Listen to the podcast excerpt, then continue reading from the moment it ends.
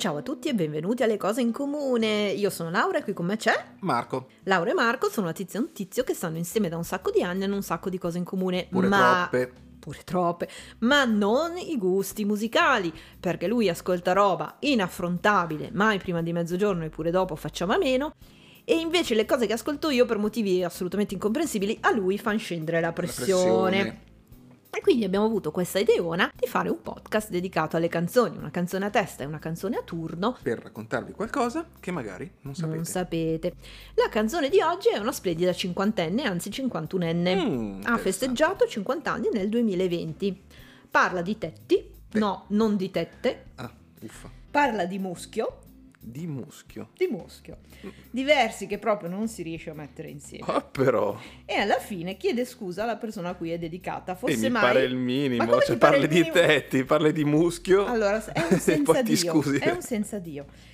Dicevo, alla fine chiede scusa alla persona a cui è dedicata, fosse mai che ti scoccia che ho messo in versi sta cosetta per te. Eh, Eppure, John Lennon, dopo averla sentita per la prima volta, disse in un'intervista che questa era la prima cosa nuova successa musicalmente dopo i Beatles. ma sì, vabbè, ma cosa vuoi che ne capisse John Lennon di musica? E qui il divorzio. Va bene. Comunque, se non l'hai capito e non l'hai capito perché sei un senza Dio e con la roba che ascolti è impossibile che tu l'abbia capito, sto parlando di Your Song di Elton John. Uh, wow. dalla- dall'album omonimo del 1970 e qui mi sento un po' anziana dentro e anche fuori. ma dall'album Your Song del 70? No, dall'album Elton John del Ah. 70.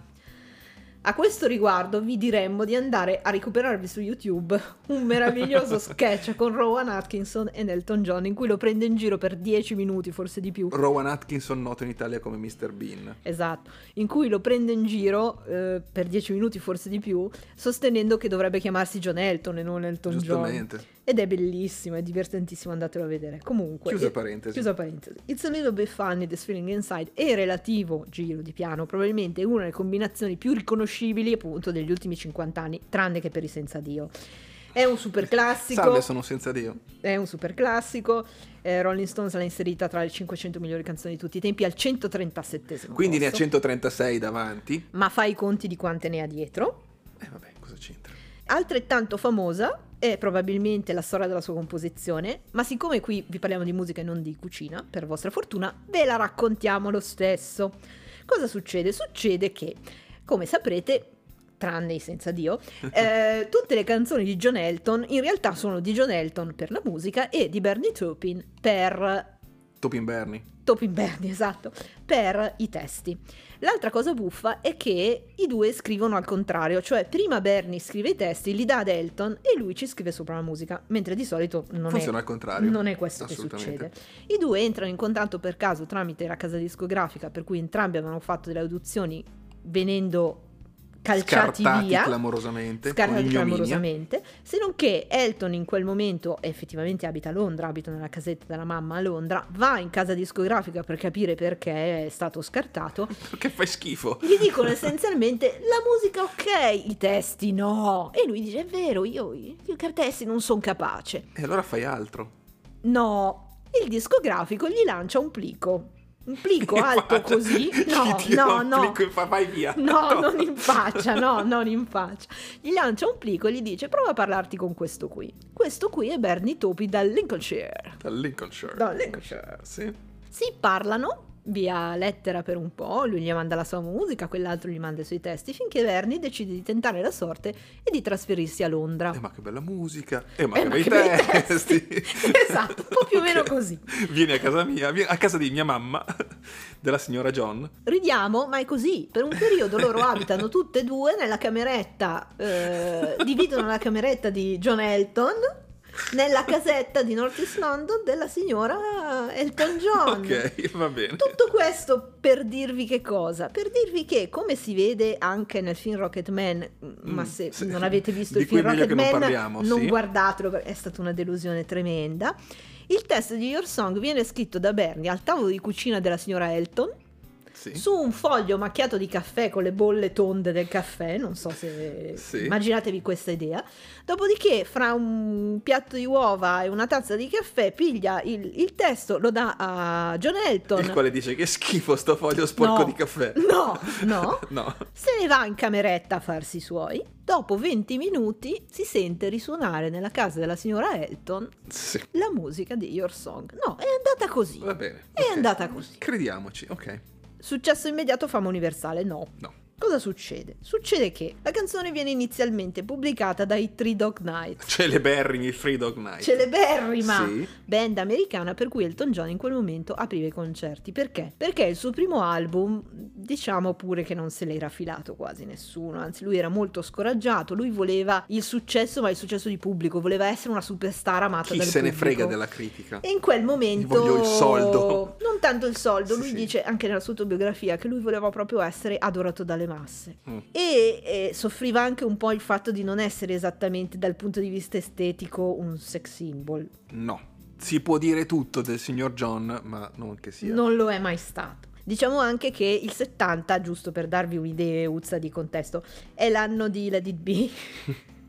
è l'anno di Bridge Over Troubled Water. Beh, sì. È l'anno di Led Zeppelin 2. Sì, insomma, un annetto da nulla. Ok. E poi esce l'album omonimo. Esce John Elton, in realtà all'inizio, anche qua, successo di critica, Your Song non se la considera nessuno e questo benedetto successo di pubblico non arriva.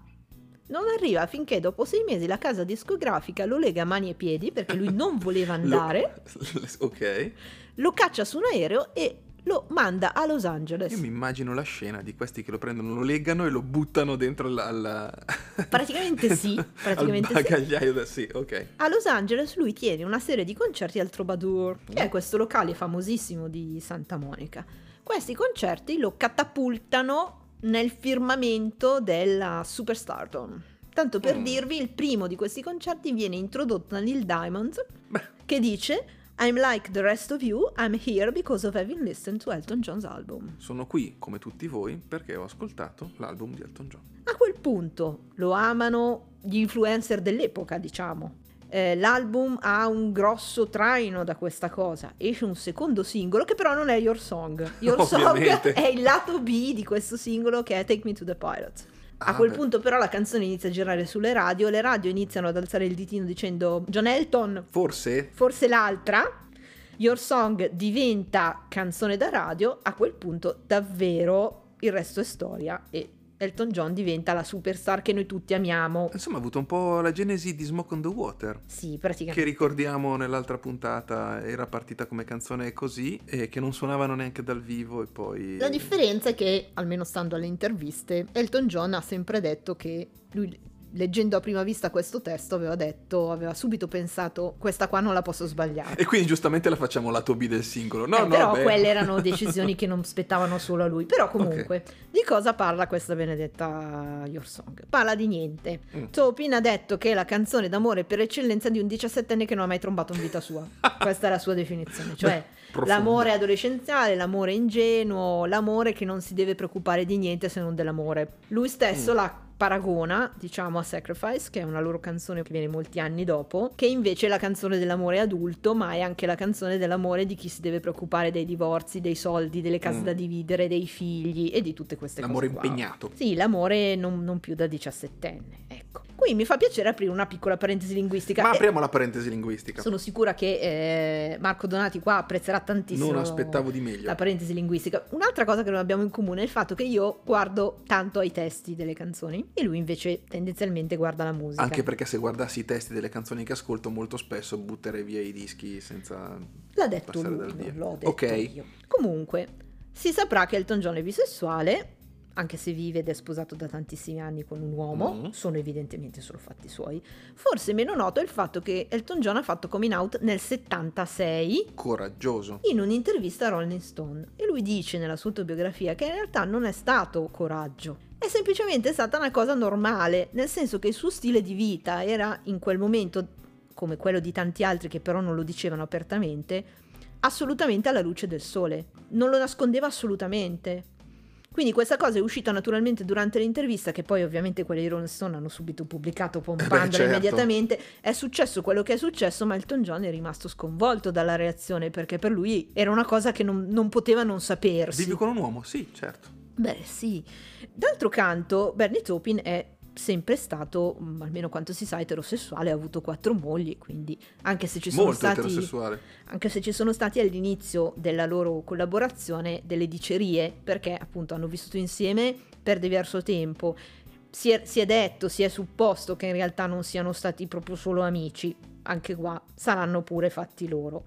Verrebbe spontaneo però dire che questa canzone che è stata scritta da un eterosessuale sia dedicata a una donna, Ma sì, boh, a una sì. girlfriend del signor Topin. E invece?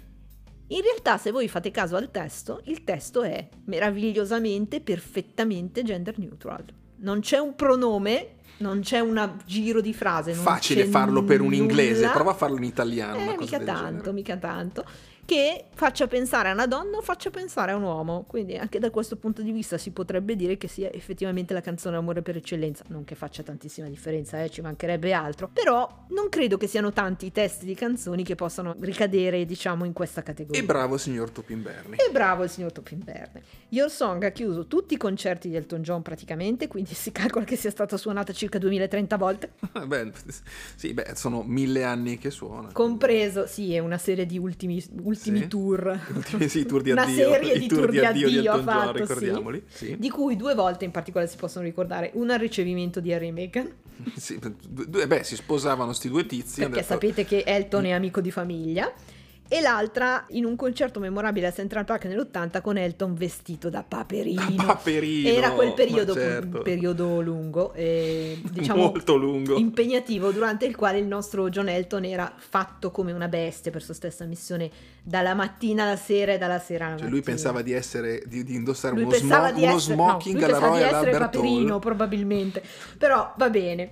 Cover una serie, compresa una di Lady Gaga in un album tributo del 2018 e una che non è proprio una cover perché la canta lui in una puntata dei Simpson in cui il verso This One's For You è Sì. modificato in This One's For Apu. Apu, certo. Questa è per Apu. Questo è per Apu. Esatto. In italiano Apu. Apu, Sì. esatto. La canzone e l'intero album sono stati registrati nello stesso studio in cui i Beatles hanno registrato gran parte del White Album. Ah. E dove poco dopo sarebbe apparso un certo signor Ziggy Stardust. Oh, David Bowie. Esatto. Altro legame con David Bowie è il fatto che l'album è stato prodotto dallo stesso produttore che aveva lavorato a Space Oddity, Gus Dudgeon, e che la sezione archi è affidata a colui che si era occupato della strumentazione sempre di Space, Space Oddity. Oddity. Quindi insomma c'era, e Elton John dice, The Element of Fear was great, della serie se sbaglio questa vado non a fare, vado a fare... Se sbaglio questa è colpa mia, quindi non Esatto. ci sono sempre. Vado Ok. a pulire le scale da qualche parte, con tutto rispetto per chi pulisce le scale, ci mancherebbe. Registrano, la registrazione viene considerata soddisfacente ma non definitiva, Mm. quindi si suppone, si presume che verrà ripetuta. In realtà poi il discografico Dick James la ascolta e niente, fa stampare l'album. L'album Va bene, viene bene pubblicato, questa, ok. sei mesi dopo Elton, Eh, legato di manettato, eccetera, esattamente, sbarca a Los Angeles e il resto, vi abbiamo raccontato, è storia. A questo punto, Marco, la domanda è d'obbligo. Da 1 a 5 costumi di Paperino e, ricordando sempre che io cambio la serratura se del caso, come valutiamo questa meravigliosa canzone Meravigliosa, un la par di- canzone no, d'amore no. del dece- Guarda, cinquantesimo no, secolo. No, guarda, per me puoi anche cambiare la serratura della porta, ma io a questa canzone più di un uno e mezzo su 5 non posso dare. Mi sto già addormentando solo a, a sentire il titolo. Ecco, vabbè. Eh, se non siete senza Dio come questo qua che ho sposato, potete ascoltare di nuovo e di nuovo e di nuovo Your Song. Sì, Si è addormentato, niente, si è addormentato. esatto. Sentite russare, si è addormentato. Sì. Eh, utilizzando la nostra meravigliosa playlist su Spotify che in un impeto di originalità abbiamo chiamato. Le cose in comune. E che cosa vi posso dire? It's a little bit funny, soprattutto che abbia sposato un senza Dio come questo qua. E buonanotte. It's a little bit funny